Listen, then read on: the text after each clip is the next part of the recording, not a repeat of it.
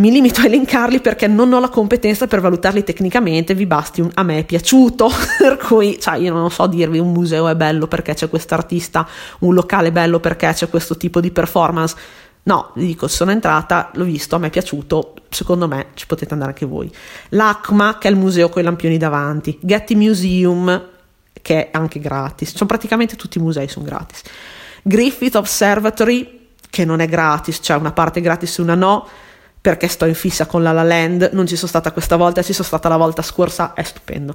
Sky Space, lo scivolo in cima al grattacielo, costosissimo, però è una figata, fatelo. Hollywood Forever, il cimitero delle star, non so quanto costi la visita guidata, io ci sono entrata di sera perché proiettavano un film, ci si può portare la merenda, tutto quello che vuoi, ci sono i chioschi dove fanno da mangiare, stavano veramente, true story, grigliando di fianco alla tomba di Alfred Hitchcock. Museum of Neon Art, che è un museo del neon, il molo di Santa Monica, c'è dove finisce la Route 66, c'è la fila per fare la foto, vi avviso. Poi il Binocular Building a Venice, è un palazzo dove una volta c'era Google, forse adesso c'è ancora, non lo sappiamo, comunque a forma di binocolo, è carino. Il Regency Village Theater a Westwood è il cinema di Tarantino, non dove c'è Sharon Tate che va a vedere il film con Sharon Tate, ma è quello di fronte, comunque è quell'angolino lì. Noi vi abbiamo visto un'anteprima di tipo Attacco al Potere 3, con tutta la sfilata, era una premiere, per cui c'erano tutti gli attori, Gerald Butler, c'era, che ne so, un po' di gente. In questo punto del blog post c'è il link dove trovate il sito dove scrivono, dove ci sono tutte queste premiere, anche perché entrarci, se avete il culo di entrarci, cioè, è gratis, quindi... E i VIP si possono vedere gratis, un po' da lontano si possono vedere. Ace Hotel, rooftop è un po' tutto, è un panorama altamente instagrammabile. L'Ace Hotel è a downtown. Grand Central Market, anche quella downtown, si mangia, è bellissimo, è praticamente un mercato delle erbe che non ha smesso di crederci.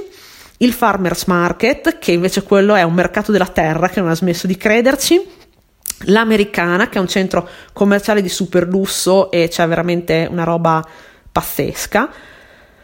Poi l'Angels Flight, che è sempre downtown di fronte al Grand Central Market, è praticamente quello che prendono il La La Land, quella specie di trenino che va in salita, in discesa, non serve a niente, costa $1, 50 centesimi se avete l'abbonamento dei mezzi pubblici. Il Bradbury Building è un condominio quindi privato, ma un pochino si può visitare, ci hanno girato un sacco di robe, fra cui anche Blade Runner. E uscendo dal Bradbury Building c'è un bellissimo murales di Anthony Quinn. Il Broad, che è un museo bello, instagrammabilissimo, sempre gratis, mi aspettavo di più. L'Hollywood Bowl per i concerti, cioè c'è di tutto, anche cose che costano veramente poco ed è bellissimo, è una roba imponente, poi è proprio sulle hills, per cui da un lato vi vedete la scritta Hollywood, cioè è fighissimo. Poi il Melrose e Fairfax Flea Market, è il mercatino delle pulce appunto all'angolo fra Melrose e Fairfax, andateci con intenzioni bellicose, braccia pronte a reggere tante shopping bag, è anche molto caldo perché è sul cemento, quindi acqua, contanti perché non tutti prendono la carta di credito, ma quasi tutti. La Hollyhock House è una casa di un architetto che non mi ricordo qual è, però è veramente molto bella da visitare, è una visita che costa tipo $7, per cui affrontabilissima. I thrift shops e Buffalo Exchange. Allora, i thrift shops, basta googlare thrift shops LA e vi salta fuori di tutto, sono come mercatopoli, tipo cose d'altre case qua, però cioè, sono delle cose che fanno riderissimo e delle cose assurde, per cui sono stupendi e vale la pena almeno visitarne uno, cioè sono in zone industriali, sono veramente dei postacci, però sono bellissimi, cioè, ci si incontra anche un sacco di umanità meravigliosa.